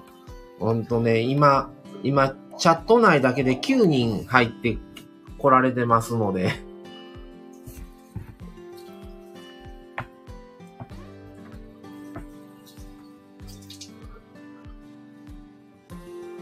ラスカルさんどうですか？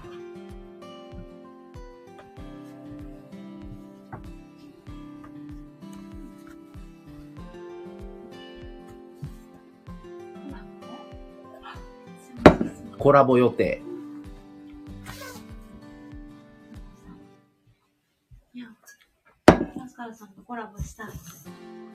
そう、それでもうこっちのなしなし夫婦チャンネルの方に入ってきてもらうっていう。はい。でもけど、ただ日程があかん。全部合わんわ。明日も難しい。もう、土曜日なんとかできないですか土曜日、いつか。なんかイライラする。いや、土曜日がダメで、来週の火曜もダメで、それで明日言っても明日もあかんみたいで。だもう、うん、合わないんよ。全然さ、朝しかあかんって言うから、そうやねん。あ、ワンさんこんばんは。もう引退やめましょう、ちょっと。引退ずらしてください。日が合わなさすぎますわ。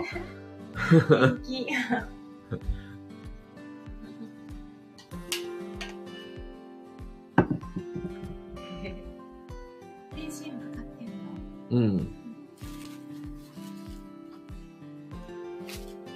引退も延期笑いって。この際、この際。もう笑ってる場合ちゃうんですよ、ラスカルさん。ラスカルさんいつやったら、あ、日曜日って言ってましたよね。日曜日僕本当にね、もう朝7時前に家出ないとダメやから、ダメなんですよね。日曜日。そうか、ちぐはぐないね。いい、お互い片方いい日が。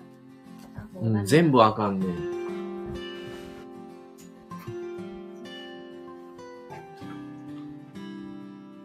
そう、もう本当にね、ちょっと、ずらしてもらわんと、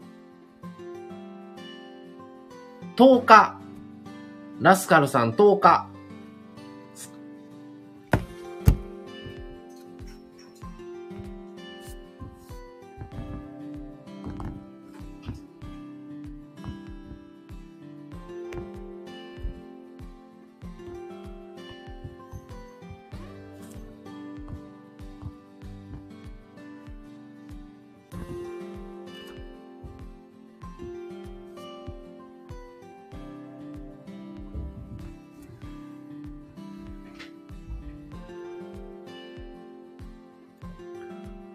12、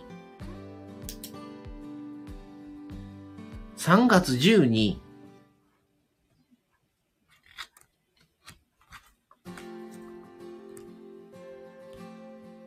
ラスカルさん、引退日いつですか？引退の、引退の日にってことですか？これ。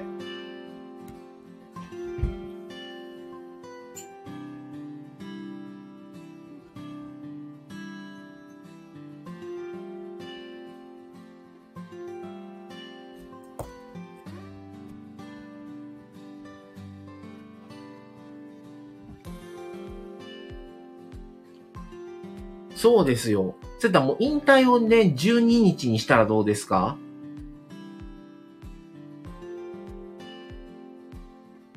僕11日ダメですよ、仕事やから。自分の引退日忘れてましたってどういうことですか、それ？10日ダメですか ?10 日。3月10日。木曜日。引退して引退の次の日コラボは、もう、全然それ、なしなし夫婦だけ特別枠で。引退したわ、さよならと思ったらもう、だってラスカルさんも僕の、あれに引退して、アカウント消してしまったらもう僕のチャンネルにも入れなくなりますからね。朝の5時半は無理です。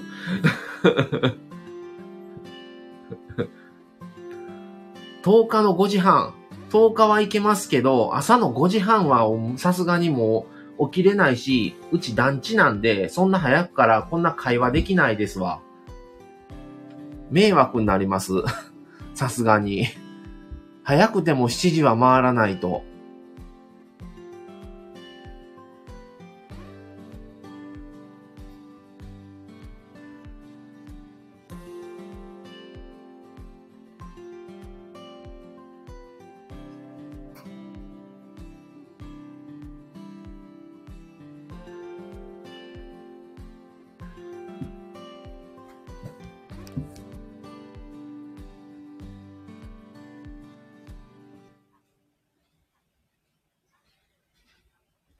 うちね、団地ね、もう築45年とかなんでね。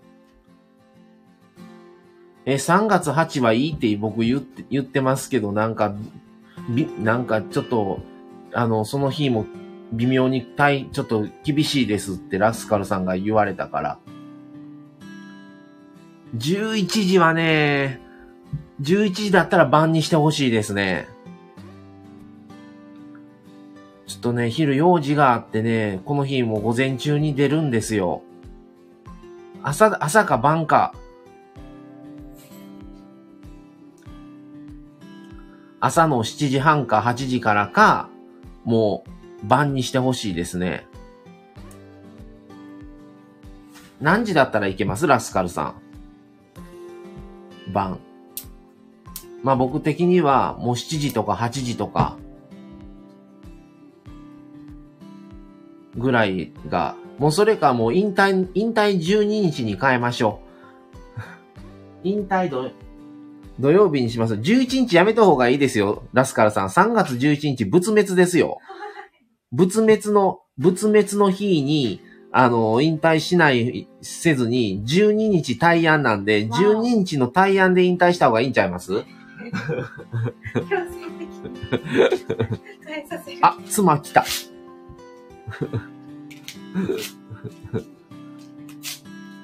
大丈夫ラスカさん困ってないうん、でも、なんかまだどうしよういう感じやな。もう引退がもう決まってるからさ、もうどうしようもないよな。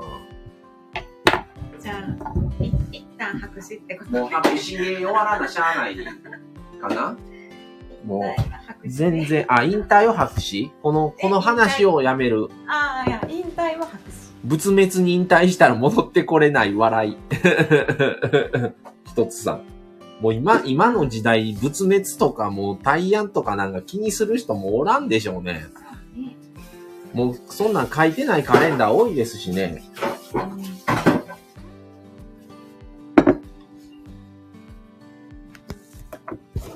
とりあえずちょっとあの、うん、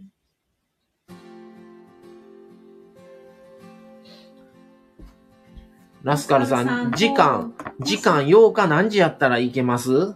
晩は何時からがいいですかね？っていうところで終わってますけど、僕らとしては7時か8時かぐらいが理想ですけど、もうそれで今日のライブは終わろうかなとは思います。もう1時間40分喋ってるんで。日程調整で終わる。いや、もう結構喋って、それまでに。明日の100回、100回記念の告知と、そっからアパちゃんが入ってきて人生相談。会社員がい、会社員とパートの違いって何でしょうかっていうのを喋って、そっから新しい葵さんいう方が入ってこられて、なしなし夫婦の家庭の事情を今度また特集しますっていうところが入ったらラスカルさんが来て、あ、じゃあ8時でってことで、はい、わかりました。じゃあ3月8日、えー、晩の20時から、えー、ラスカルさんコラボ、えー、なしなし夫婦チャンネルの方でさせていただきますので、皆さん、あの、覚えておいてください。でもこれ、スケジュール、スケジュールに書かせてもらいますので。お疲れさん嬉しいです。岡山の話したいです。で、おる日な、その日。夜勤じゃない？休み。あ、休みか。うん。8日や。はよの、あんまりその話をするとあれな、じゃあラスカルさんの市場がバレてまうから言われへんのじゃん。そやな、プライベート。うん。ほどほどに。はい。じゃあ3月8日20時から、あの、こちら夫婦で参加させていただきますので、ラスカルさんぜひよろしくお願いします。はい。皆さん、あの、よろしければ3月8日晩の8時から、あの、コラボしますので、あの、ご参加お待ちしております。タミさん、こうやってコラボが決まっていくんですね。一つさん、リアルタイムでコラボ企画を見れましたね。もう、そういうことになりましたね。すごいリアルって。な、この、ラスカルさん何なんでしょうね、この、このはちゃめちゃ感。前もこんなんで、もうな、もう入ってきてじゃあ、みたいな。もう、もう、もうちょっと喋ってあと、みたいな、もう、もうこの即席感。楽しみです。皆さんまたねって。じゃあ3月、えー、20時から、えー、ラスカルさんとコラボ。それで去っていくラスカルさん。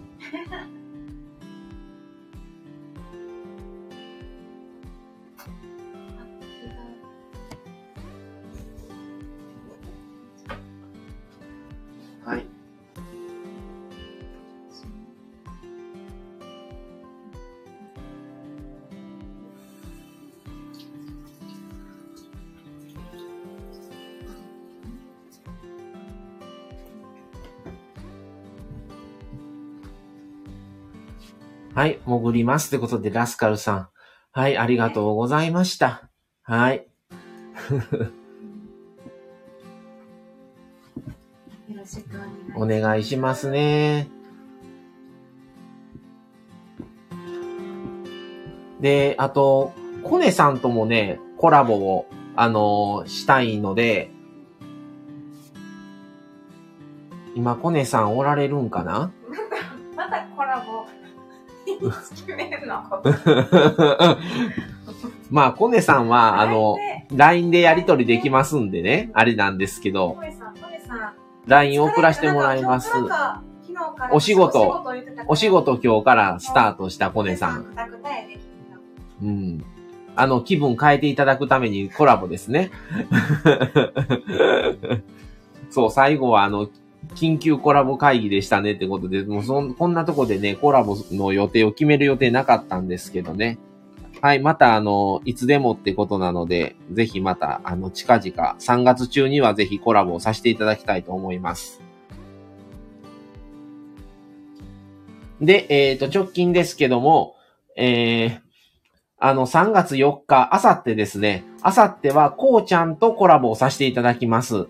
これはですね、こうちゃんのつぶやきの方のチャンネルに行かしてもらってのコラボです。晩の9時からですので、皆さんよろしくお願いします。今、こうちゃんおられませんが、あのー旅行話をするということで、晩の9時スタートですので、こちらもよろしくお願いします。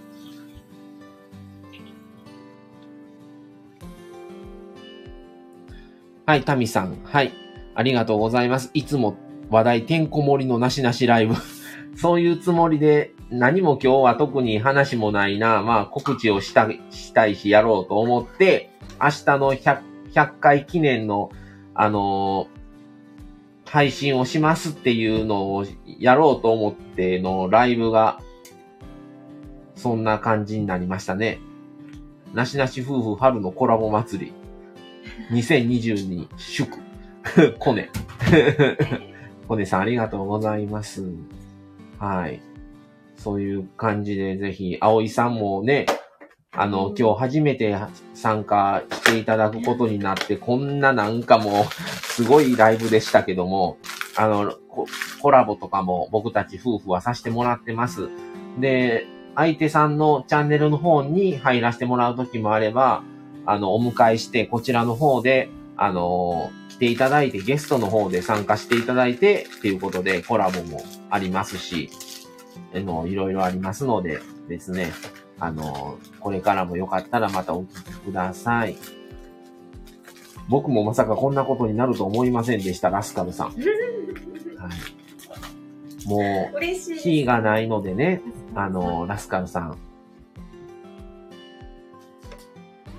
あの、ラスカルさんはインスタとか、そんなんはされてないんでしょうかねツイッターとか、なんかしてたっけなラスカルさんは、上がってないな。あ、ラスカルさん、確かにラストコラボになるでしょうね。うんうーん。ぜひ、あの楽しいコラボになればなと思います。はい。それではですね、あのー